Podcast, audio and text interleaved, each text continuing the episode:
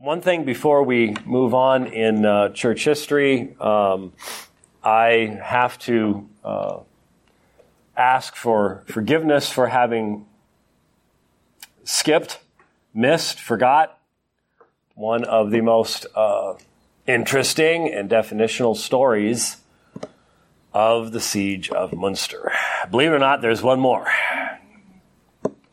Some of you may not be able to handle uh, anymore uh, in regards to uh, Munster, but I, I if you ever do any reading on it, or if you hear anybody, anybody else lecture on it, and then you hear the story, you go, "Why didn't he tell us that?" So I, I realized, I think later in the day, that I had skipped over it, and I was like, oh, "Idiot."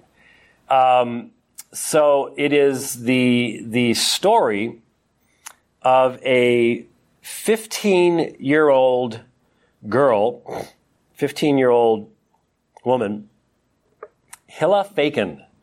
H I L L E F E Y K E N. Hilla Feyken. She's 15 years old, and in June of 1534, uh, um, she approaches King Jan and um, proposes a plan to him. And remember, I had told you that the primary source of uh, reading and theology for the radicals at Munster was the Old Testament, not the New Testament. The New Testament got pretty short shrift, and the Old Testament was primarily what was read. And so the story of Deborah, uh, who had delivered Israel, and some of the, some other stories sort of conglomerated together in the mind of this young lady. And she hatched a plan to where she would deliver Munster uh, by leaving the city um, and being taken to the prince bishop, and that she would kill him with a poisoned shirt. And so the various stories were that this fine linen shirt um, was soaked in poison. Uh, another story was that it had been taken off the dead, the, the dead body of a man with leprosy. Maybe both. I don't know. I don't know how she carried it. I don't know. But the idea was that she would get all dolled up and they took her, you know, because remember, by this time, under King Jan, you basically had a communist system and uh, everybody had, had, supposedly given their money into the central treasury and all their treasures and stuff. And so the central treasury had lots of nice stuff in it and gold and jewels and stuff like that. And so evidently she was at age 15 still a, a beautiful, beautiful woman. And so they dolled her up big time and put jewels on her and gave her this shirt and sent her out. And so on uh, June 16th, 1534, uh, she is met by the prince bishop's men outside the city, and and she isn't taken to him; she's taken to uh, his high bailiff Dirk von Merveldt, uh, and um, she tells the story. You know, why have you left? And well, such and such about my husband, and and uh, they, they would you would kill him if, if we escape together. But if I come and and I can give you access to the city, uh, then you know would you spare him? And tells this whole story. And so eventually she is taken to the prince bishop. The problem is that the very same night another man escapes Munster who is trying to get out of Munster and is not trying to deceive the prince bishop and kill him. And he has heard of what they've done with Hilla, the young girl. And so he comes and he decides he's going to buy his um, freedom by betraying her. And so he says, Hey, uh, there's this woman that's gone out of the city and she's very pretty and she's carrying a gift and this is what it's all about. and so they take uh, her and uh, uh, they face her with these accusations. Uh, she is then put on the wheel. She is put to the wheel. Now, I had heard about the wheel. Uh, you can't read much of history without reading about the wheel, but I didn't know what it was. Um, man, I, you know, you look at the killing fields of Cambodia and stuff, man is still incredibly brutal to man. But the most cultured people could be incredibly brutal uh, in in those days. And so to be tortured on the wheel, I thought, you know, was put you on a wheel and making you spin real fast or something.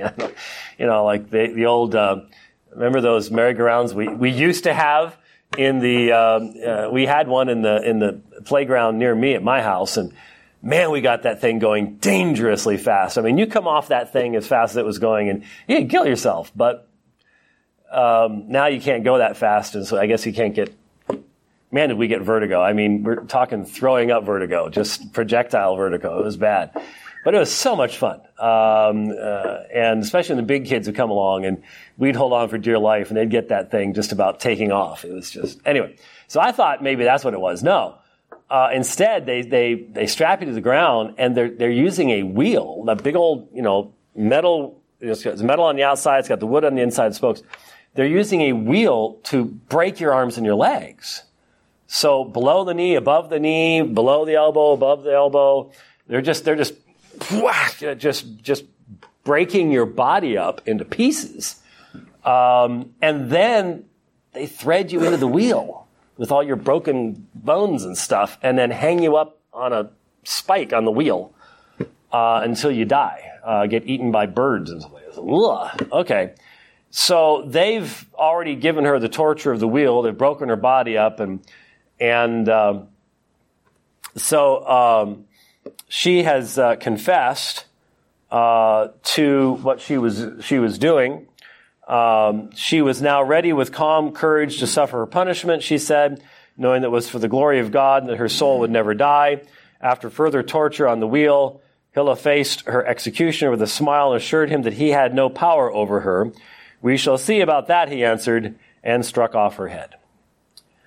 So, uh, the story of Hilla attempting to kill the prince bishop and break the siege uh, with the poisoned shirt um, was sort of uh, a central story that, with all the other wild stories going on, somehow I forgot to include. And so, if uh, if they ever do get around to making the movie, uh, which uh, again I I do not understand why they have not, um, then you will definitely.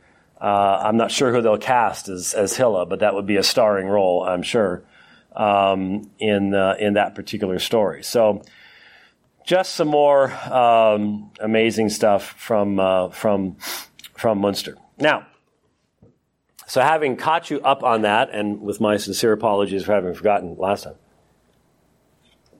does seem like that was a very very long time ago.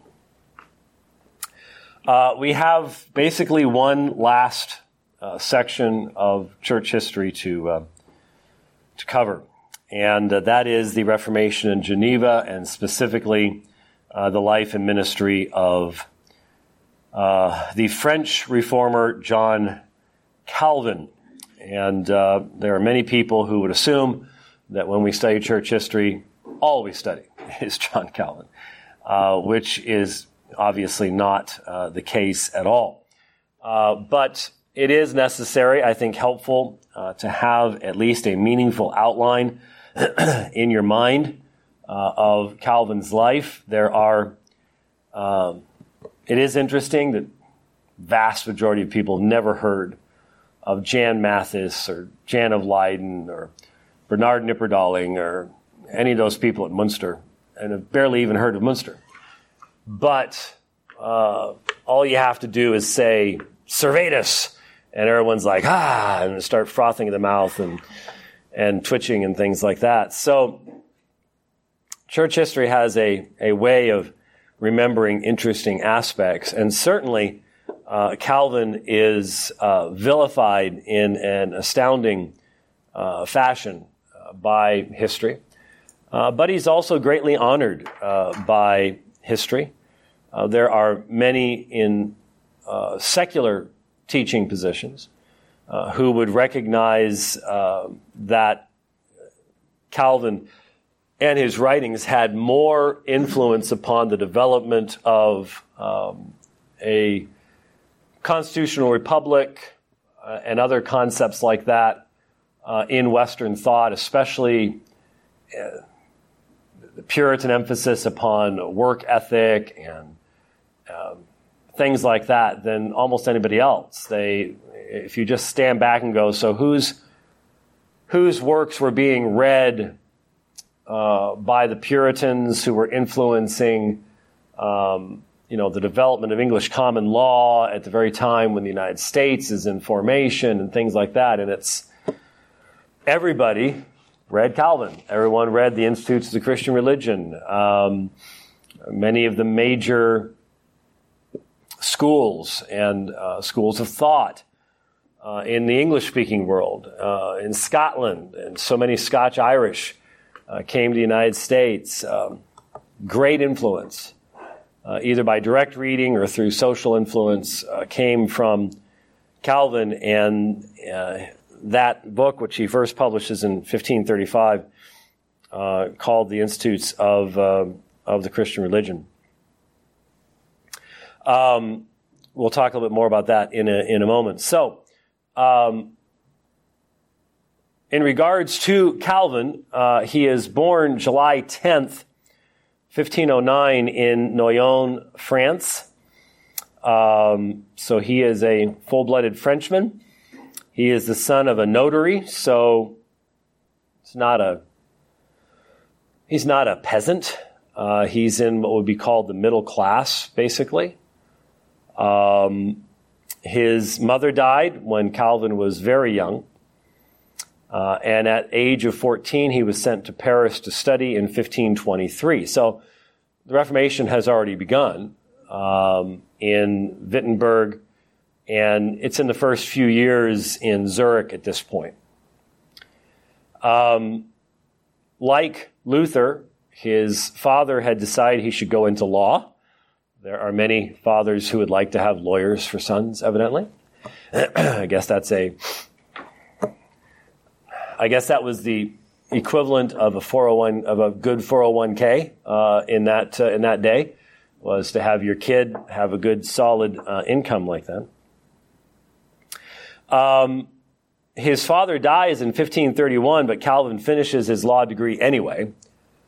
Um, he was um, an excellent uh, student, uh, very bright and intelligent. Um, he publishes his first work at the ripe old age of 23 years of age, which was a commentary on Seneca, uh, the Roman uh, scholar and writer and historian and so on and so forth uh, from the ancient world. Uh, that commentary shows excellent abilities and knowledge of language and patristics. So, uh, Latin and uh, Greek and the early church fathers and ancient sources. At age 23, uh, Calvin has a command of all of these things, but there was certainly no evidence of any uh, spiritual aspirations at this point in time. Um, he received a, a, humanist education there in France, and again, that term humanist uh, being defined by the fact that Erasmus is still alive at this point in time. So ad fontes to the sources, the languages, so on and so forth. Strong in logic, in rhetoric, Greek, Latin, and history. Um, things that they still teach logic over there at the school there, Brother Callahan? No? Were you the last one to get to teach it over there, I wonder? Uh, that kind of uh, the, the, trivium, uh, the classical education, uh, no longer prevalent in our society by any stretch of the imagination. And uh, if you're not taught to think and not taught to speak and express yourself, well, you're going to be controlled by people who will take advantage of your inability to think and to and who have the ability to express themselves. And unfortunately, I think that's what we see going on around us uh, right right now. But he receives that education that is going to come out very clearly in his um, his writings and his his ministry. Now, one of the things that we hear all the time um, is, you know, a modern fundamentalist will look back upon Luther, Zwingli, Calvin, and say these men were not converted. Now, not don't do it, get me wrong. There are plenty of people who would fall into what's generally called a fundamentalist camp who would not question their salvation, but there are many who do. And one of the arguments that they make is that, well, if you don't know the day and the hour, or you accepted Jesus into your heart, you must not be a Christian. So, there are difficulties in pinpointing the exact time of Calvin's conversion um, because he does not speak much of himself. And in fact, you cannot go and visit Calvin's grave. It was his desire that he be buried in an unmarked grave. There's a unmarked grave that tradition says may be Calvin's, but he did not want monuments and things like that. I think he would be really ticked off by the uh, by the huge statues that exist of, of him at various places, um, and would probably take a ball peen hammer to any one of them. But um, he didn't speak much of himself in his introduction to the Psalms. Now, his huge commentary on the Bible remains one of the things that, for me, is part of Calvin's enduring legacy. This is primarily true of the Institutes, but it really goes beyond that to so much more of his writing, especially his commentaries. Uh, I would say that Calvin's biblical commentary remains in the top 10 you would want to have for anywhere where it's, it's extant. He did not finish commentary. Uh, for example, he did not write a commentary on the book of Revelation because he, unlike many people today, said, I really don't understand what that's saying. Um, and he did not finish the Old Testament. He was in the process of it. It breaks off, I think, in Ezekiel, if I recall correctly, because he died. Um, so it's not complete, but most of it's there. And it remains to this day extremely useful and relevant.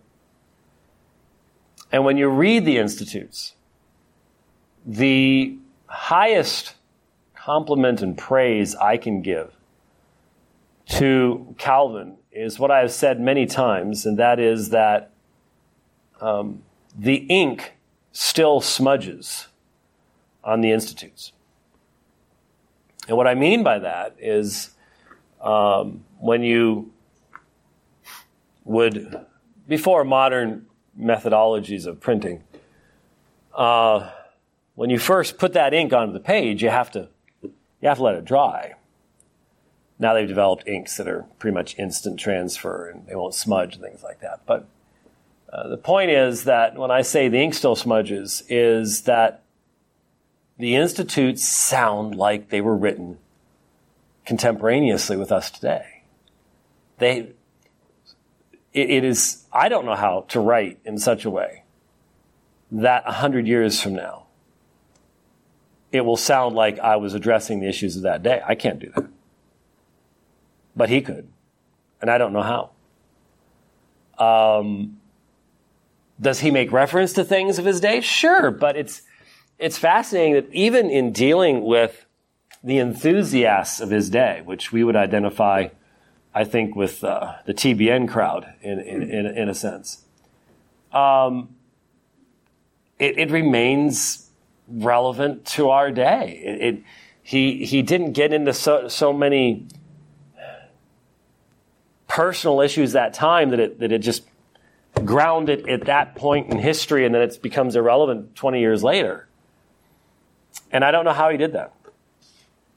And that's why I say, you know, people are always asking, well, what commentaries should I buy on the Bible and stuff like that? And, well, the best ones to, to have, uh, and, and one that I still will default to, uh, is Calvin's. Now, have we advanced in our knowledge of the text and history and language since then? Sure.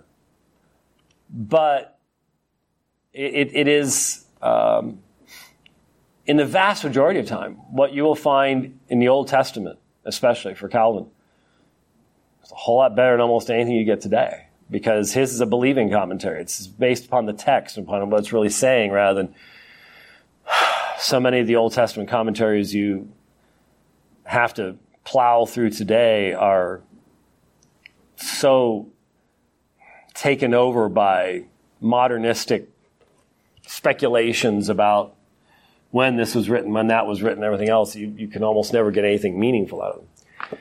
And so, um, his, I, I, highly recommend if you have not obtained a generally available, not only in obviously hard copy, but uh, I think a number, I think, I think like Olive Tree has them for free. I, I think they are online for free, and I think they're either a free or a super cheap module in almost any. Um, I would imagine uh, eSword probably has them, and you know Olive Tree and Logos and Accordance. They're, they're generally available uh, electronically as well as they look nice on the shelf too.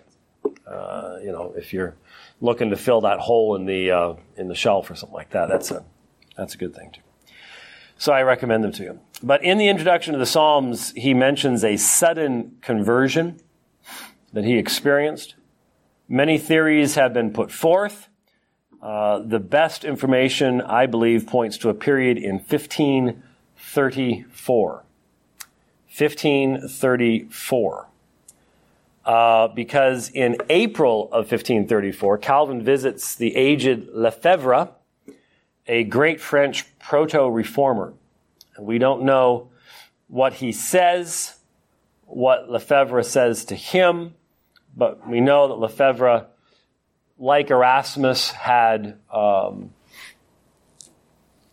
friendly feelings toward Luther and Lutheranism and the Reformation.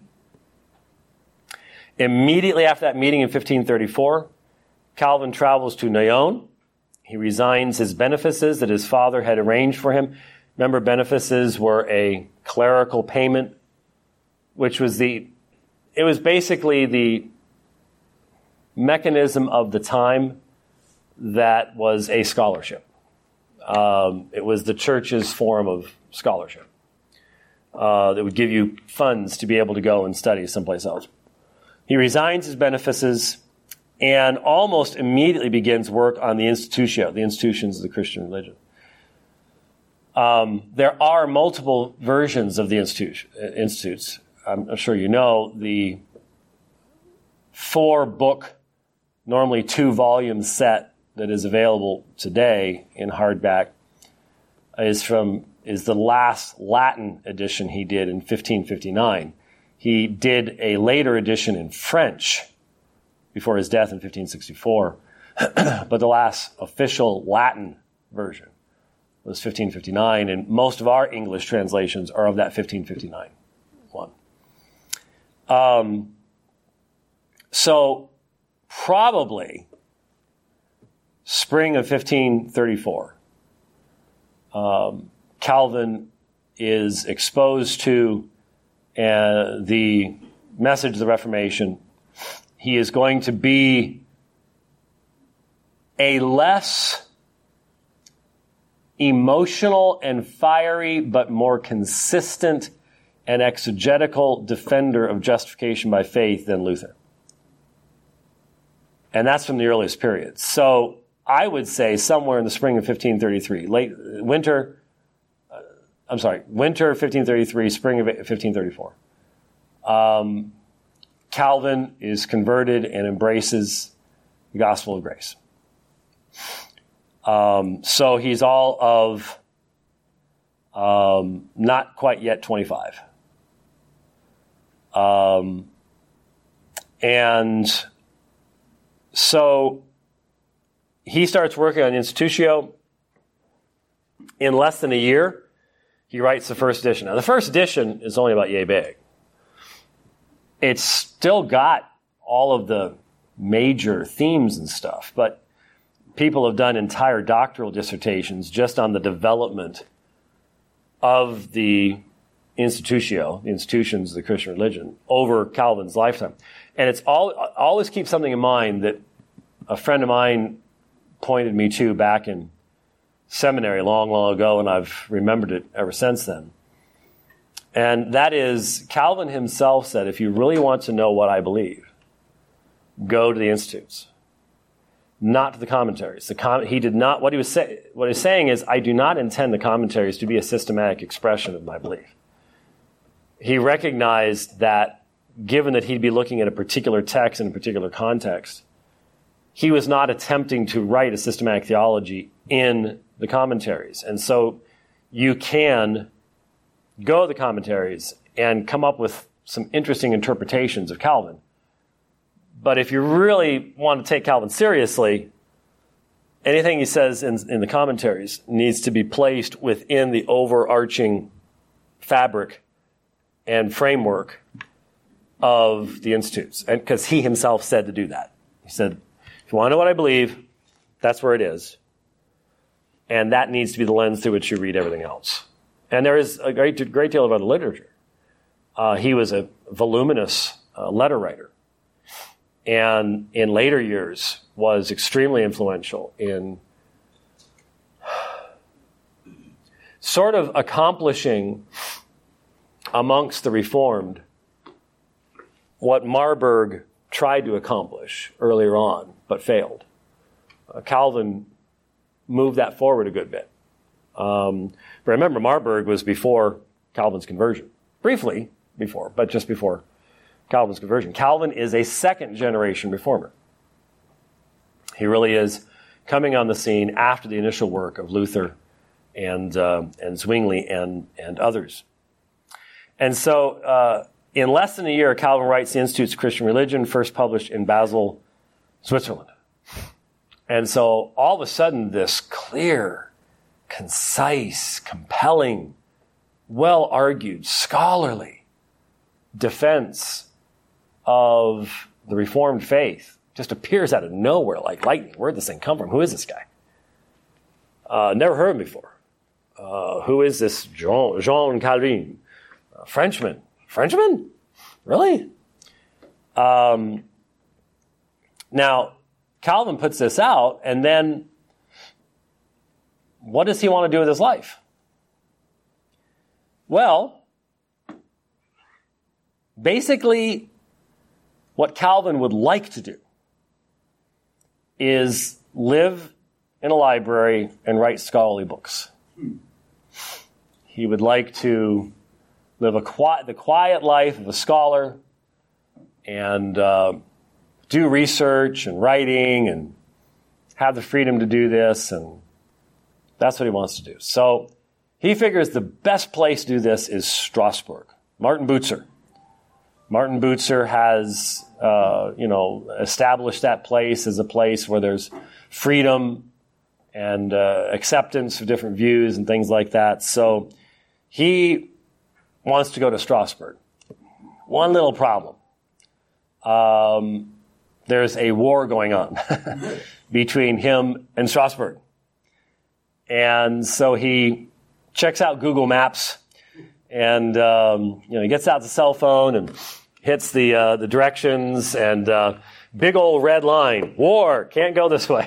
Rerouting, um, and um, it puts him. Uh, the scary thing is there would be some people going, "Oh, really? Uh, no," um, but uh, he does get rerouted, uh, just not by Google Maps. Um, he has to go the long way to get around the area of, of warfare. And instead, he has to pass through the city of Geneva, and he only intended to stay the night in Geneva. When he arrived in that city, the last thing on his mind is he was going to be spending the vast majority of the rest of his days on earth in that city. That was not his plan. He was going to spend the night and move on in the morning. But what happens is one of those fascinating stories of church history and the providence of God. I don't know what the conversation was that he had with the innkeeper. Um, did he give a copy of his book to somebody? I don't know. But the Reformation had already begun in Geneva. And it had begun under Pierre Farel, or Farrell, as some people would say. That makes him sound a little bit wilder than he actually was, but there may be something in the name. Uh, history records Farel as a redheaded, fiery. He he was everything that Calvin was not. In you know, Calvin's the retiring scholar, the dweeb, the nerd, the geek, whatever term you want to use. And Farel is the fiery preacher. And somehow, don't know how, word gets to Farel that the author of that fantastic book that none of us have ever heard of before is at the inn. And he's only going to be there tonight. He's leaving tomorrow. So Farrell makes a direct line to the inn and knocks on Calvin's door. And I don't know if you remember the Jack Chick tracks from long ago where, like, this was your life, where your whole life is splashed up on a big old screen for everybody in heaven to watch. I don't think that's going to happen, by the way. Um, but if we do in heaven get to see some of this stuff, um, this is one encounter I would love to watch. Because I can just see the dynamics of it in light of how both Farel and Calvin described it years later, and they would remain friends with stresses and strains, but they would remain friends the rest of their lives. I think, if I recall correctly, not 100% certain of this, but if I recall correctly, Farel outlives Calvin. Um, but um, basically, Farel barges into his room and says, Did you write this book? Yeah, I, I, wrote that book. This is fantastic. Well, thank you. Would you like me to sign it or something? And I, um, and um, Farel basically says, look, the Lord has begun something here in Geneva, and the Genevans are rebelling against the bishop, and uh, they are responding to my preaching, but I know my limitations. And this place needs discipline, and this place needs theology, and this place needs order, and it needs what I can't give it, but you can. And so God wants you to stay here and help me. and Calvin's like, you know, it's funny, God didn't tell me that. Um, and I, I can just see this conversation. I can just see it going back and forth and the dynamics involved. And so eventually Calvin tells us that Farel just, you know, he's already got red hair and he can get a real red face.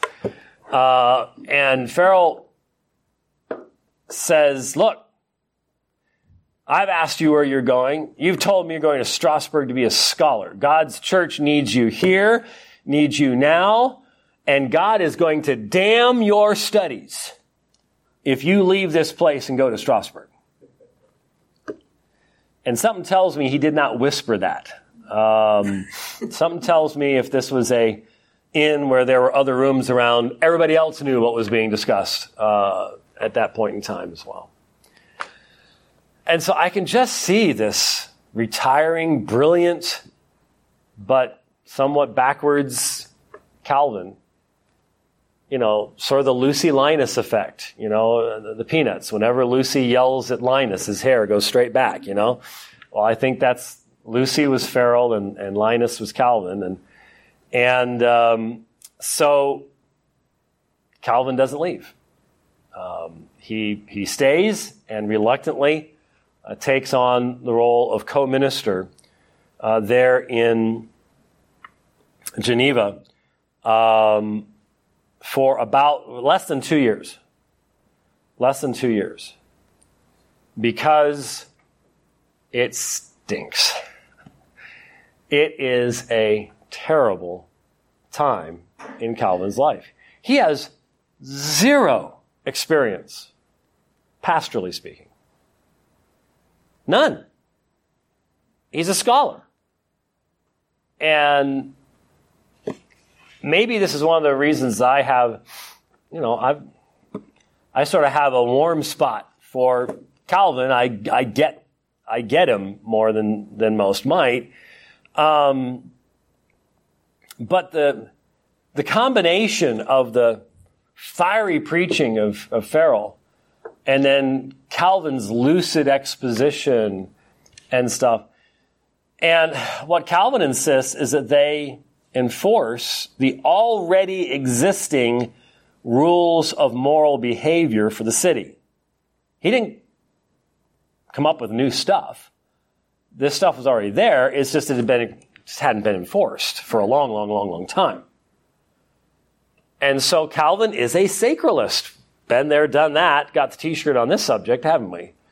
Um, he isn't introducing the idea of, well, we're going to have a, a, separated church and only the people want to come to church come to church and that kind of thing. No, it's the city has to be reformed as a whole. He's a sacralist, just like everybody else. And so it does not take much time for he and Farel to make tremendous enemies, tremendous enemies there in Geneva. So even though the Reformation has started, and even though they've told the bishop to take a hike, Bishop Sadoleto, they ain't so happy with the choice that they've made. And so Farel and, and Calvin spend a, a miserable year and three quarters in Geneva trying to establish a, a biblical church uh, before they are invited strongly to exit stage left. They are ridden out of town on a rail. Um, and this is Calvin's first experience with pastoral ministry, uh, is the rather recalcitrant, hard-necked Genevans. And um, so when they're kicked out, guess where Calvin goes? Well, that was took me a long time, but I'm still going to get Strasbourg. and so he heads for Strasbourg, uh, where for a few years he is going to have some of the most peaceful period of time in his life, where he is then going to gain true pastoral experience because he becomes the pastor of the French speaking congregation in Strasbourg. And this becomes um, a very important informative uh, period in his, uh, in his life. And that is where we will pick up uh, next time. All right? Let's close the word. Once again, Father, we thank you for this opportunity of looking uh, back and uh, seeing what you've done in the lives of those who've come before us. We ask that you would learn, help us to learn from these things, and Lord, that you be with us now as we go into worship. May be what is done be pleasing in your sight. We pray in Christ's name.